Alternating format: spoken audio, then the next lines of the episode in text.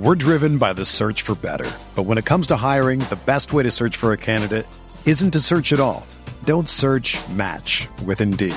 Indeed is your matching and hiring platform with over 350 million global monthly visitors, according to Indeed data, and a matching engine that helps you find quality candidates fast.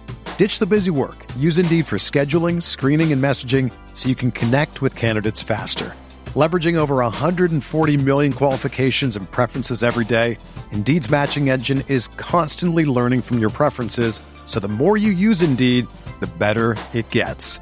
Join more than 3.5 million businesses worldwide that use Indeed to hire great talent fast. And listeners of this show will get a $75 sponsored job credit to get your jobs more visibility at Indeed.com slash BlueWire. Just go to Indeed.com slash BlueWire right now and support our show by saying that you heard about Indeed on this podcast. That's Indeed.com slash BlueWire. Terms and conditions apply. Need to hire? You need Indeed.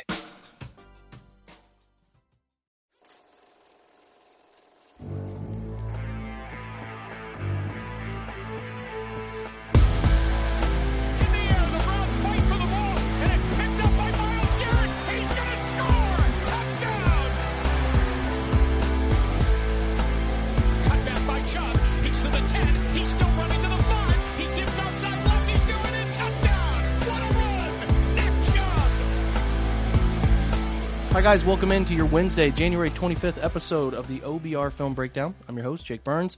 We are going to have a great guest on, an OBR colleague of mine here in just a moment, where we are going to pick apart, peel back the salary cap. I like to do a primer as we look back throughout the end of this month at what happened the year before, all of the elements of the 2022 outcome. I think it's good to also get a primer for the salary cap and where it heads into the next season, um, particularly as the the league year will turn over in the next 30 days, and we will get an opportunity to explore free agency and how much money the Browns need to hold on to for the draft, and a lot of different elements that are uh, that are looming out there. So, um, before we do so, a couple things that are going on at the OBR website. So we have um, your usual mock draft content that is up. You have your usual daily newswire. Um, day seven included on the mock draft front a a particularly interesting trade up. I, I, my guest today, Jack Duffin, not not not all too keen on a trade up, but we did that anyway and just didn't tell him about it until he couldn't control it. But uh, we're always looking at different outcomes for those mock drafts. You'll get one every Monday through Friday up until the draft. So it's not this is what I'm going to do. This is like this is what it would take for the Browns to do it if you wanted that route. Or here's an example of another player here that they could take. So if you paid attention today, I've got an affinity for my favorite draft crush right now is Tyler Scott, this wide receiver from Cincinnati. And we're going to talk with Jack in just a minute, kind of building around the wide receiver room and what they could do, how they could do, and you know the veteran route. But we're looking at plausible alternatives all at the same time. So that's what we're doing. In a moment here, the website is also going to have up a piece on um, the cornerback room that Andrew Berry put together, uh, that our guest Jack wrote himself, and looking at that review as well. So check that out at the OBR website. That is all available for your viewing pleasure. You've heard me talk about him a couple times. I think he's the best guy doing salary cap information and understanding in the Browns corner. Really, I'd say in the AFC North, but I'm being a little what, what's the word I'm looking for, Jack? I'm being a little uh, I'm being a bit of a homer on that take, but I don't think that's off. Jack, I think you do a great job, man, and I'm happy to have you in today. What's up, buddy? Oh, thanks so much. Thanks for getting me involved in the OBR. Um, I remember that uh, Twitter DM. It, it, must have been just about a year ago. It was like, "Hey, would you would you fancy?" And uh, yeah, it's always great coming on the podcast. But then at the same time, I get up in the morning and it's the first thing I do when I walk the dog, and I'm like, I don't want to listen to myself back. So it's like I'm going to need to find a new podcast tomorrow morning. Uh, well, listen, I think uh, I've, I originally did this. I hated my own voice, but I've gotten used to hearing it now so much. But I, I, to your point, anything I'm involved in, I can't listen to it because it's just like, uh, you know, I don't want to hear myself yammer. But I appreciate the podcast love. You've been on the show many times. You'll continue to be. You have your own podcast, which does great stuff. You got some fun ideas potentially down the pipeline for that, which we will update the listenership of this podcast about when the time comes. But uh, for now, I want to do like an off-season charcuterie board of, of of where different elements of the salary cap, Jack. So um, there's a lot of misinformation, in my opinion, that goes on with this whole thing in terms of uh, what people see a number and they believe it and and they believe that they're stuck in these situations and like that's the goal here is to look at what's actually going on. So the raw cap number I think is the first thing. When the league year turns over, what will the league's salary cap number be And where will the Browns be before they do anything to help their scenario? Because everybody knows that in offseason you can do whole bunch of cuts, you can do a whole bunch of restructures, and we're going to talk about that. But before any of that were to arrive, where do the Browns sit in that regard? So, as of today, um, looking at the numbers, it's minus 14 million, um, which, hey, not a great place to be. So, yeah, minus 14.4 million. Um, and it's how they go about moving that from where they are now into a positive. And hey, the easiest place to start, the minute that deal was done, I think my first tweet on the Deshaun Watson contract was they're going to restructure year two. Um, and what is a restructure? It's just putting it on a credit card effectively, and you kick the can down the road, and hey, you free up basically just under 36 million doing that. So instantly, you're straight into the green. Okay, so like like from a from a baseline perspective, they're 14 over. Does that include rollover money or not? Yeah, so that's all the rollover money included. And looking at the NFL salary cap jumping up to remind everybody real quick. I got ahead of myself, Jack, and I, I don't mean to interrupt you, but remind everybody what rollover means because when they see like right now people will tweet out the browns have 27 million over under the cap they have the most uh, money that they could spend on this season but what they're doing is taking that money they don't use and they term it rolling it over and that means what exactly yeah so any money you don't spend in a season you just adds on to your next year so the nfl salary cap for all teams starts at 20 225 million and so add on the extra space the Browns have, uh, at extra 27 million, and effectively the number the Browns are working with this season is um, I've got to do some maths on the fly here 252 million. Mm-hmm. Um, and then they're already spending more than that. They've got 258 millions worth of contracts. You've got some dead cap already in there. So they're already well over that number. So all of that backloading of deals Andrew Berry's been doing, when people go, "Well, hey, he's got it down to one million base salary," well, that's just money that they have to pay at some other point. The player doesn't stay cheap and free forever. So it's the balancing out of those numbers. If a guy's number is going to jump, like why the Browns would keep that money and not use it is if a guy's number is going to jump, you can inflate your number uh, for just a season, and you can fit all of those contracts in and be able to justify a, a, a, a season's cap number for a player and make it work. Now, again, it's not like you get if you don't roll over 27 million to the next year, it's a one year use it situation unless you keep that number and roll it to the next. So you're sort of looking for those all in years. Now, I think we can all agree that the start of their all in window is coming up. It's next year. Now, the duration of that all in, we'll see two years minimum, four years maybe maximum here um, before they have to start retooling a bunch of important parts of this team. Um, they're going to be inclined to use more of that, right? So if they're going to be inclined to use more of it, and we're talking they're already down 14 million, you would go into this offseason and you would say, well, God, that's how the heck are they even going to add anybody? There are ways to do it. The ways by which you do that are obviously you can restructure, like Jack said. There are guys out there, Deshaun Watson, one of other, uh, a few others. Go through with me the ways. Uh, I guess the way Jack to phrase this is who they restructure in your opinion. Who are the prime candidates? Um, who their prime cut candidates are, and then sort of what your realistic number you think they end up below the salary cap to use uh, into uh, free agency, and obviously they have to have their cap number hold on the on the draft for what they automatically slot those guys into payment. So th- just give us your uh, prediction for where that sort of shakes out. Yeah, so when you're looking to restructure a guy, you're looking for two things. You're looking number one, have they got loads of base salary? So like Watson's 46 million of base salary, easy place to start. And then the other factor you're looking at, because Cooper's got 20 million of base salary, but the issue with Cooper's deal is he's only under contract for 2023, 2024. So even with void years, you're only spreading that out over three years. So what you want to do is look for long contracts and big base salary. So after Watson, the easiest place to go is Myles Garrett. He's going to be here for a long time. Let's restructure his deal. Boom, there's 13 million created in 2023. And that does mean, hey, there's 3 million lost in each of the coming years, but it's dealt with and it's balanced. And then the next two are the guards. You're paying massive money to guards, so let's restructure Teller, restructure Bitonio, and then you've got three years to spread that out over. So they're the ones that make sense. Whereas people might look at Amari Cooper, look at Nick Chubb, These guys are only under contract for two more years, so probably not a great place to start with a restructure. And then sort of Njoku and Ward are the other two. If they really wanted to have min salaries this year, they'd have put it in their contract last year. Um, so I think they'll leave them at like it's roughly about four million of base salary. Okay, so that number after they do those restructures, and then I guess we'll get to the number in a second. Who who do you think are guys that would make sense to move on from bigger numbers that would open up a, a larger amount of money for this whole operation? Yeah, so there's only one I'm expecting to be done sort of early in the season, and that is John Johnson, where it's pretty early on you've got to make a decision. So he's got a roster bonus um, to force the Browns to basically decide do you want to keep him. So 19th of March is the magic date for him, but I expect a, Ju- a post June 1st cut, which frees up 9.75 million there. And yeah, and they can designate that, right? So they could announce he's cut like Hooper last year, but designate that a post, right?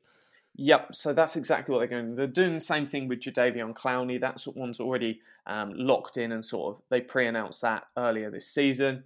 But that um, does mean, Jack, real quick, that they that money still doesn't happen right until that situation. Or am I wrong about that or right? Like if I say, okay, I'm cutting John Johnson before the 19th, but I'm designating it a post June one cut, you don't get that money flexibility until that actual uh, league uh, roster process takes place, or is that wrong?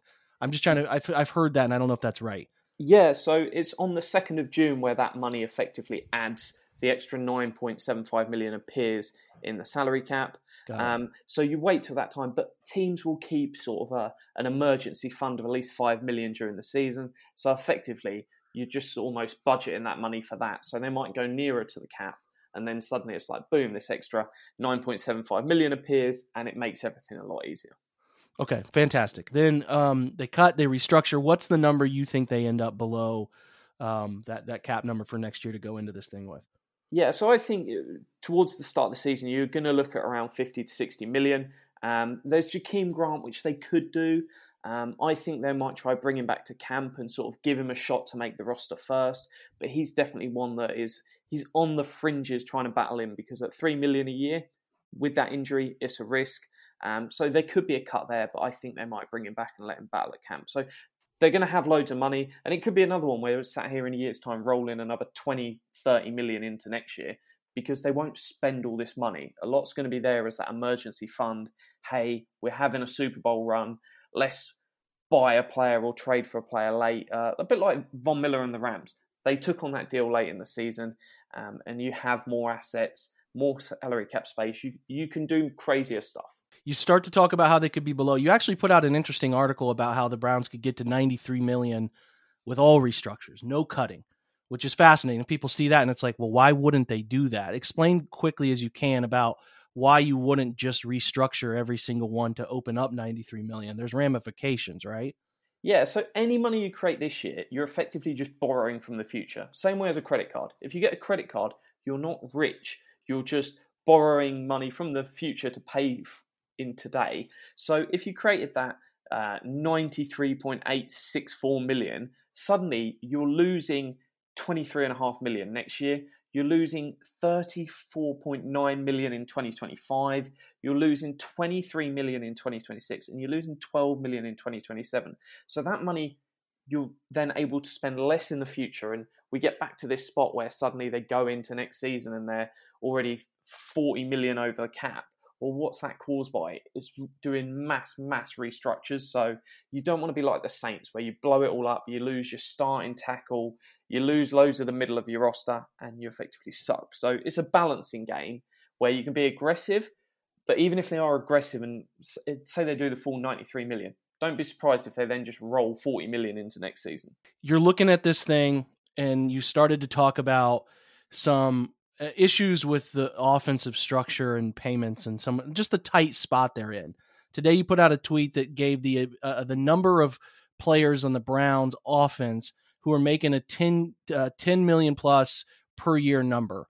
I think that number was seven, right? There are seven guys currently on the Browns roster wide, uh, who are on the offense who make a 10 million or more figure. Now restructures could change that, but that is uh that is as we sit here today a fact. How does that compare to the other main offenses and why is it's a bit of a concern, right?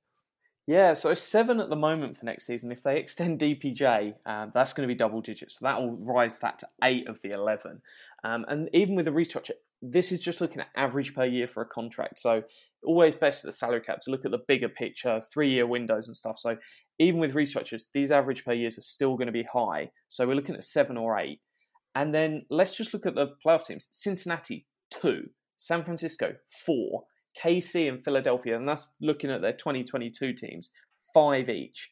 And if anything, you would expect Cincinnati to have more than the Browns. They've got a rookie quarterback, they've got a spare 40 million a year to spend. So I would be expecting them to be up there with the Browns having just as many. I would have certainly expected the Eagles to be in that realm. So if anything, it's a massive shock that the Browns are the highest. And I would have, I thought the Browns, I knew the Browns were high. I was expecting other teams to be up there the fact that they're not just goes to show. And when people are going, oh, yeah, let's just add another like Hopkins at maybe 17 and a half million, 20 million a year, it's not realistic. You cannot have all 11 starters earning 10 million plus. It's just not sustainable. And it goes from, hey, we're being aggressive to we're being, it's all in, let's blow it all up in 2025. Who cares? Levels of like push the chips in. Yeah, so that that's the thing. You know, there's a lot of people who want, um, and and I understand this. People that want them to to go out and make a deal for a prove it, uh, you know, a proven wide receiver commodity. And I think it seems like most people point toward the wide receiver commodity, at least from what I see. You know, guys that are buzzed around. You know, Tyler Lockett. Um, you know, uh, Jamar or not Jamar, sorry, uh, DeAndre Hopkins, or uh, there's some others that people have floated around names of guys that could be out there looking for an opportunity to move. Brandin Cooks, but it gets difficult. You can't just add and nothing else. Like is that? I mean, I think I, I saw you had mentioned that Wyatt Teller might be one to come off the books. Like it's sort of hard to just add another like largely expensive contract to that role, right? Yeah, if you're gonna add a 10 million plus guy on the offense, you have to at least get rid of one person. And if you're looking around at the pieces, the guy that just naturally makes the most sense is Wyatt Teller. Hey, first half of the season, the dude's been all pro level. Second half of the last two seasons, he's, he's been above average. So we're not saying he's bad. But do I feel it's easier to find an above average guard with all the magic Bill Callahan's done? And hey, Froholdt had two, uh, four games this season where he was great at right guard, finished with a 70.0 PFF grade. Before that, we had Michael Dunn that's played really well. We've got Bill Callahan. Bill Callahan makes guys better. So why give him the most expensive O line in the NFL? Let's go and give him guys that he can elevate and make really, really good. So if you were going to go that route of going, hey, I want to add another top wide receiver, for me, the most sense is sending Teller in that trade. And it's a shame to lose him, but it costs to add great players. There, there has to be a balance. It's not like, hey, we'll throw them a fifth round pick and obviously they'll take it. You've got to get worse to get better in other spots. It's it's opportunity cost. As we think about, and I think people have made some some really uh, logical thoughts around how it's a win now situation. There's a lot of those things at play. So I understand where folks are coming from, and I and I and I understand that there's like they want immediate results. I get it, but but I think you have to understand that with what they're currently paying, it's hard to just add in another double digit cap number to the offense and make it work for everything even as you're all in make everything work for the next few years there's just a, there's a lot of hurdles that would need to be covered there and if you do give up something uh, go get something like that you're going to have to give up something and um and that something you give up is probably going to have to have a decent cap number to get away with it so we'll you know to your point about Wyatt Teller have to make the best of that situation. I, I mean, I, I, think a lot of people would probably be fine with that move, but again, you're not just going to add here and think it's going to work out. So that's why continue to look at the draft for options to improve the offense because I do think it's unfortunately a, a very real situation that they have to entertain. We're going to take our only break of this episode. We come back. We are going to quickly cover really only two players here, Jack. Uh, the tight end position. Just give a quick review of what we thought this year, and then um, do our usual look ahead as well. So we'll be right back. We're driven by the search for better. But when it comes to hiring, the best way to search for a candidate isn't to search at all. Don't search match with Indeed. Indeed is your matching and hiring platform with over 350 million global monthly visitors, according to Indeed data, and a matching engine that helps you find quality candidates fast. Ditch the busy work. Use Indeed for scheduling, screening, and messaging so you can connect with candidates faster. Leveraging over 140 million qualifications and preferences every day, Indeed's matching engine is constantly learning from your preferences. So the more you use Indeed, the better it gets. Join more than 3.5 million businesses worldwide that use Indeed to hire great talent fast. And listeners of this show will get a $75 sponsored job credit to get your jobs more visibility at Indeed.com slash BlueWire. Just go to Indeed.com slash BlueWire right now and support our show by saying that you heard about Indeed on this podcast. That's Indeed.com slash BlueWire. Terms and conditions apply. Need to hire? You need Indeed. When you need mealtime inspiration, it's worth shopping Kroger, where you'll find over 30,000 mouthwatering choices that excite your inner foodie. And no matter what tasty choice you make, you'll enjoy our everyday low prices, plus extra ways to save, like digital coupons worth over $600 each week. You can also save up to $1 off per gallon at the pump with fuel points. More savings and more inspiring flavors make shopping Kroger worth it every time. Kroger, fresh for everyone. Fuel restrictions apply. Okay, Jack. So we're looking at um, tight end, and obviously, I think that the year started with the Browns getting trampled on about David Njoku's contract, right? So there were a lot of people who don't know David uh, very well. Um, they just look at the baseline statistics and they make a bunch of assumptions about who he is as a player and this this money they can't believe they paid him. So where where does his number? Uh, I'm asking you to maybe pull this up on the fly, but compared to his peers, there's going to be some more contracts done, and I think there actually was one. Um, the the the Bills ended up paying their tight end uh, right after. I believe they paid him right after uh, Dawson Knox right after him. I'm just kind of looking at where he's at compared to his peers on a year to year basis uh, with David's current contract. Yeah, so he sits at the sixth highest tight paid tight end. So it was it was a big gamble with that move because you're paying on him becoming a top eight tight end and consistently doing it. There's health questions, um, but my God, did he smash it? He had a phenomenal 2022. Um, yeah, it, it, can always get better, and the ceilings it can be anywhere with him. It's not Travis Kelce, but mm-hmm. anything mm-hmm. beyond that, he he is good enough to be George Kittle, Mark Andrews, and have that exact same conversation. And just looking at PFF, finished seventh best tight end. Um, you can't ask for much more. If if if your guys are playing out there as top eight tight ends, it's a brilliant um, performance. Yeah, he he ended up with the tenth most receiving yards at the position, which um, again he missed three games, so most people around him played 17. The only guy who played less than 16 in the in the list in front of him was uh, Dallas Goedert, who went for 760. Um, so that's obviously encouraging. His uh, reception number um, for the year for David was 12th at 58. His yards per reception, again, kind of filtering these for 20% of the 167 target average. Um, his uh, number was 20th. They actually used him in a lot shorter routes than I expected, so that's a that's a bit encouraging. You said sixth, and that's right. His receiving grade was six, so that's um, you know again an encouraging number. And and what you like too is uh, he was an effective pass blocker, which I thought was really great. And we'll we'll talk about his run blocking too, but that's what makes him unique, right? Is he can be on the field and use him as as often as you possibly can. Um, because you can hide him and you're not hiding him essentially, right? You can use him as a runner, you can use him as a pass catcher. Obviously, you love that stuff. His uh, alignment diversity was not as uh, uh kind of random as it's been before. He had 172 slot snaps. He had only 54 wide, when you take, for example, Mark Andrews had 106 snaps out wide, and Travis Kelce, who's basically an extension as a as a wide receiver, he had 203 snaps out wide. David had 251 inline snaps, which is a significant number, seventh highest among tight ends that qualified there. Uh, the YAC, the yards after catch, um, which I thought he had a pretty good season. He was 10th in that department at 5.9.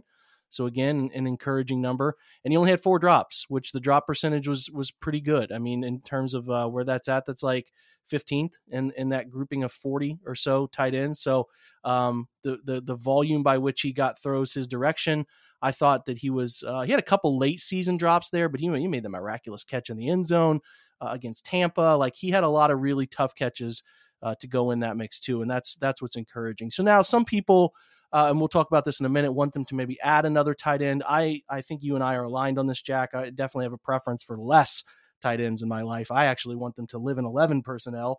uh, because of the spacing on the field and a lot of other elements. So I continue to like what he does from a versatility standpoint. Like, okay, so if you're going to say David is being used too much as a blocker, right? That could be a potential thing that you're talking about with your tight ends. He actually had, let's check, Jack, how many run blocking snaps he had as a tight end. So David had, again, we're trying to sort this again by uh, 20% number. Um, you know, his run blocking snaps specifically like George Kittle had a you know pretty solid year. He had 407. They used him. Dal- uh, Dalton Schultz 380. Dallas Goedert 354. Andrews 352. So David had 334. It's not like he's being overused as a blocker. Dawson Knox, I think you and I agree, Jack, a guy who plays in an offense that doesn't run it very much in Buffalo, had 318. So I don't think he's being overextended compared to his peers. Now, again, um, if you look at Travis Kelce, only 268, but what they do there is unique. And he spends, what did we say just a minute ago? 150 more snaps were out wide for him. So that's different. It's different usage. I think you and I could probably also agree that he is not the same player as Travis Kelce. I think Travis Kelce is a one of one. Uh, I think he's probably going to go down as the best tight end to ever do it. So I think the usage was fine. Would you say there's any usage issues? I mean, years past, we can certainly point to guys getting targets above him that should not have. But this last year, I didn't have a problem with how they used him. Did you? No, it's it's one where you sat there looking back at last year, 2021, and going, why why wasn't he used more? Um, mm-hmm. there's one curveball I'm going to throw out there for people that want this big wide receiver target. If you were going to go get a guy in the slot, and it tends to be guys in the slot they're looking at, what about a one year prove it deal for Mike Gesicki? That that is a big target that can do it in the pass game. Basically, just say, hey, you're going to be a slot wide receiver, not a tight end. One year prove it deal, fill it full of incentives so you're not paying too much up front, and go, come here, let's go for it. Because wide receivers are really, really expensive, and those in free agency, as you've discussed on the pod several times, not good. That that could be a wild card one out there to go. He's not really a tight end. He's not really a full blown wide receiver. He's just a monster in the slot. Yeah, yeah, certainly. That is um uh, one of the many routes that they can go. I, I think Gesicki's got some nice versatility. I, I certainly don't think Miami's going to be craving keeping him like crazy based on what we've seen, but um, yeah, they they can maneuver that in some different ways. I just don't think that they should spend, from a draft perspective, premium capital on a position that I don't think if you bring in another traditional tight end, I don't think you're going to use him that much. What's the justification for you're not using him more than Kyle Juszczyk, right? Is the a pseudo tight end fullback combo in San Francisco. Like, how are you using him more? So the, if you look at Juszczyk's production, like you're looking at like 290 yards receiving. He doesn't run it really at all. So you're like, yeah, you could get some really interesting blocking elements and stuff like that. But the reason San Fran is so deadly is they have the best pass catching back in the NFL, and they have Brandon Aiyuk and Deebo Samuel. Like those guys are unicorn. Like they're they're that that grouping of guys and how Juszczyk fits in there that's not something the Browns can do. We can all agree that based on the personnel, they need less clutter in the box. They need more playmakers outside the hash marks. One in the slot being better, and Gesicki could be an element to that. But I'm not looking to tighten, condense things down more than they already are. So that's where I'm coming from. Um, and I think David's fine. Like David was 51st out of 70, or sorry, 84 qualifying tight ends and run blocking grade. And I think it's hard to analyze that because, like, if you look at what David was tasked to do, it's different than guys in front of him. He's being asked to do what specific blocking tight ends are doing as their main role for a lot of teams. So that's different to me. Like his tasks are setting the edge in wide zone, turning in um, a, a pin pull block, cracking and, and maintaining a block on a, on a uh, a heavier defensive end or reaching them, like I said, in wide zone or split zone block. He's asked to do, and this is what makes him great he's asked to do things that the guys who specify in blocking do while also being asked to do things for the guys who specify in pass catching do. That's what makes him worth the sixth highest number to me, Jack. So um, I think David is an above expectations player for me, and I'm really happy with where he's going and excited to see what he does with Watson in a full season and all of that. Would you agree? No, 100% really interesting. It was one of the players that actually didn't have a great time with Watson at the end of the season, but I'm sure given a full off season, that that is really going to gel. And when I say I want to spend a bit of money at tight end, we're talking about like two and a half mil. I want like a Jordan Akins, someone that I've got just faith with because Njoku's had his injuries in the past and it could come up at any point. the last thing I want to do is we have to throw out, say, um, Pharaoh Brown and somebody else because there's no depth there. And I think they'll draft a guy we're talking on day three just because, hey, it takes a year or two to develop. So I think that's where they're going with the roster. And we'll get on to Harrison Bryant, but he's got a boost in his salary because of the proven performance escalator. So suddenly he's gone from super cheap at just over a mil to about 2.6, 2.7 mil. That guy is now cuttable where you go, he's only got one year left could we get better from a, a, proven free agent rather than we're only keeping this guy for one year? He's not getting an extension here. So I, yeah. I think there's definitely some maneuvering in the roster to come.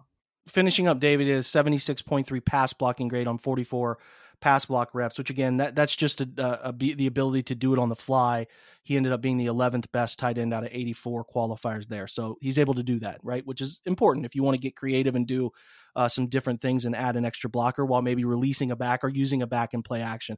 To your point about Harrison Bryant. So Harrison actually had a pretty good season in terms of the blocking numbers and ended up offensively having a 59.3 um, collective grade.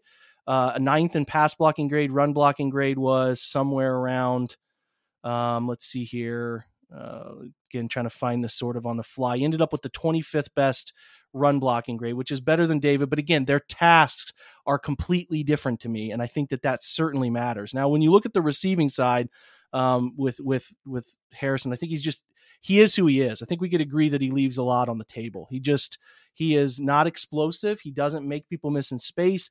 He's kind of, if the scheme gives him something to be open, he's going to be sort of open and he'll make the catch most of the time, but that's sort of all you're going to get. So for the year of 42 qualifying tight ends in the receiving department, again, 20% of 167 pass snaps, he had the, the second to lowest grade, He had 40th out of 42 in receiving grade at 54.9. He had 239 yards, one touchdown, sort of been in the same realm uh, each year, if you look at him, um, which is again not encouraging. He has not really expanded upon his ability to be a pass catcher. I mean, it's it's actually kind of wild consistency here, Jack. He had 238 his rookie year, 233 his second year, and then 239 last year. So, you know, he fights hard. They move him around and let him play some fullback.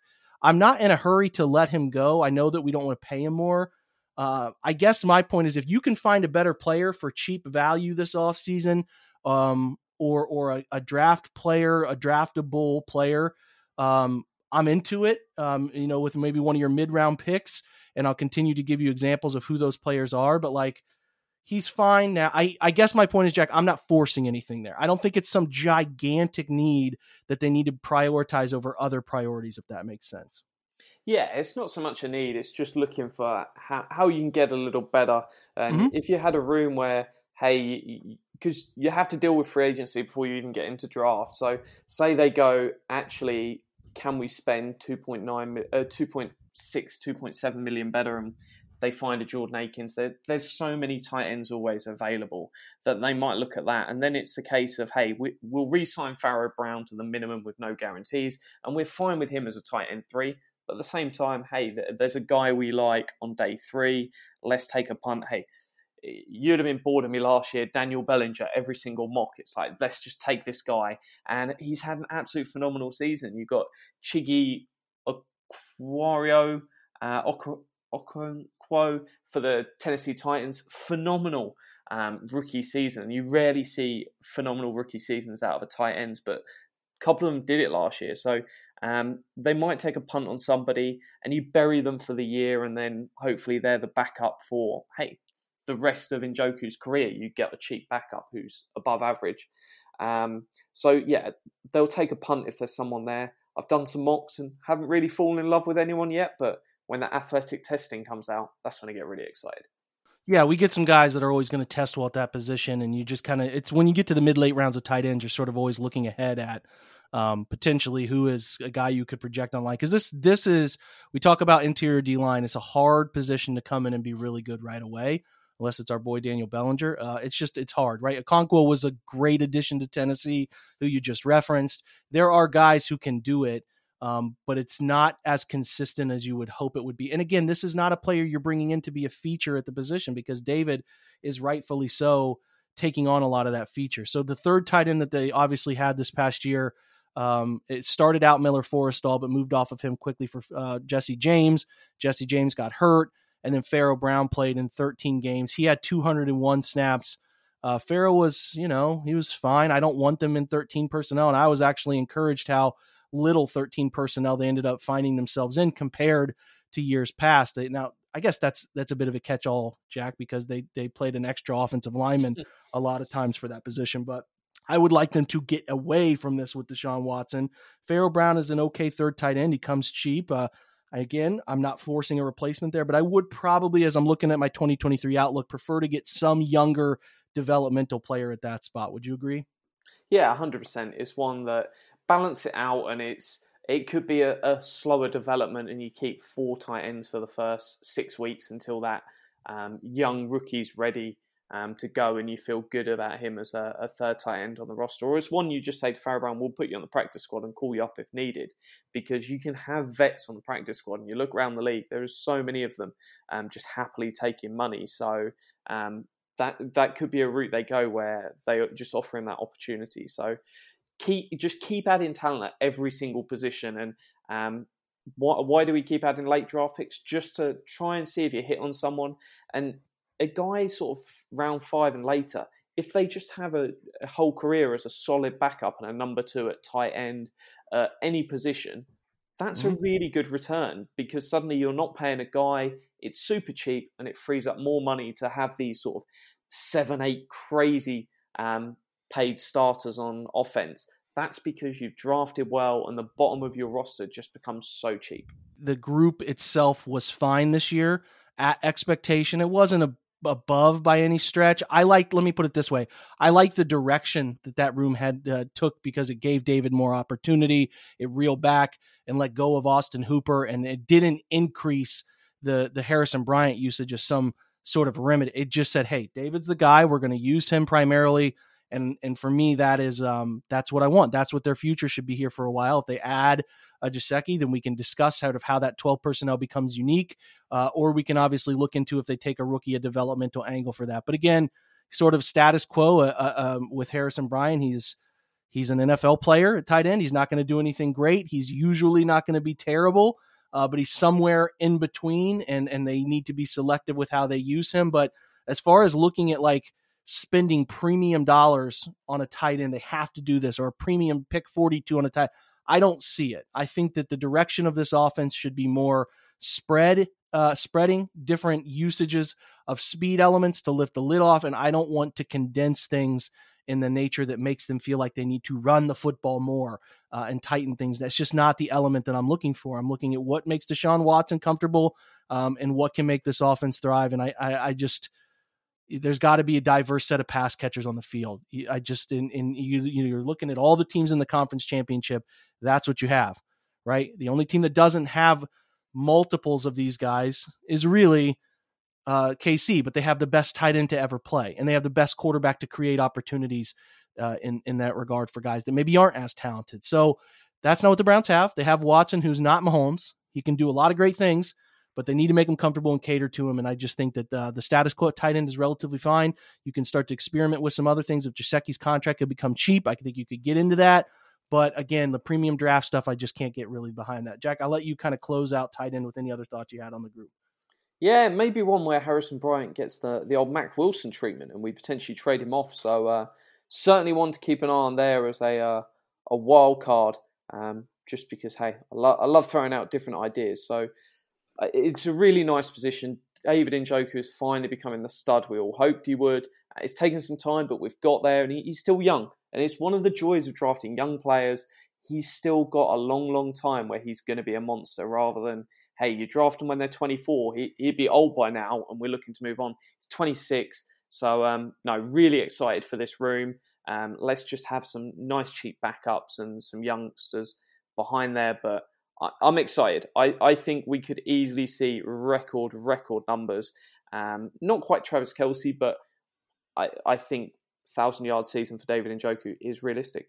Yeah, that should be the goal. He should push Ozzie Newsome's tight end record, single season with the Browns, and uh, he should push over the next few years to be a thousand yard guy. To your point, that that's that should be the goal. How do we get David the ball? And how do we add elements to our wide receiver game to put three of these guys on the field who make defenses uncomfortable? That's got to be the goal. And then that gives Deshaun a lot of comfortability too. And adding a, a, diverse back to that. I got a whole bunch of stuff I want to talk about in the offseason, but from a personnel standpoint, I just, I got to reiterate the tight end is fine. We're, we're, if you're stressing about tight end, like I just cannot, there's so many other things they need to do here that tight end to me is, um, it's a net positive right now, and and I don't think you need to go crazy with it. So anyway, this was great on behalf of me and Jack. We appreciate you guys stopping by and listening. Obviously, uh, those of you who are loyal listeners, a huge thank you. I've had a lot of people tell me that they have bought some OBR gear from the store. Check out the pen tweet on my um, at Jake underscore Burns 18 Twitter page to go and get some gear. Great hats. I just got my hat the other day in the mail. It's really nice Nike quality. It's great. T-shirts are great. Uh, if you would like to support this podcast, because every dollar made goes right to this podcast and how we develop uh, sort of the tech with it and everything around it. Uh, I appreciate that very much. So thanks for stopping by. Those of you who are loyal listeners, thanks to Jack for being here. And again, guys, check out the OBR for all your daily Browns content needs. Appreciate you and go Browns.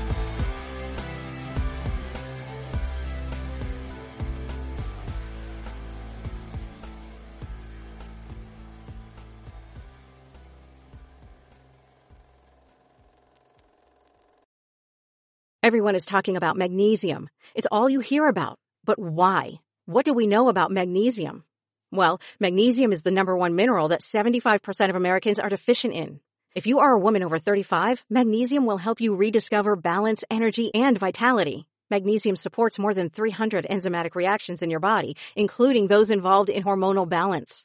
From functional medicine doctors to mental well-being and female hormone experts, we all know that magnesium is the one mineral to improve all aspects of well-being and health. But which one? Magnesium Breakthrough from Bioptimizers, the trusted choice recommended by leading experts with seven best absorbed forms of magnesium to ensure your body receives the support it needs for overall well-being. Go to bioptimizers.com slash balance today and use code BALANCE10 for 10% off. Support your journey to wellness at B-I-O-P-T-I-M-I-Z-E-R-S dot com forward slash balance. Magnesium Breakthrough from Bioptimizers, your foundation to optimal health and vitality.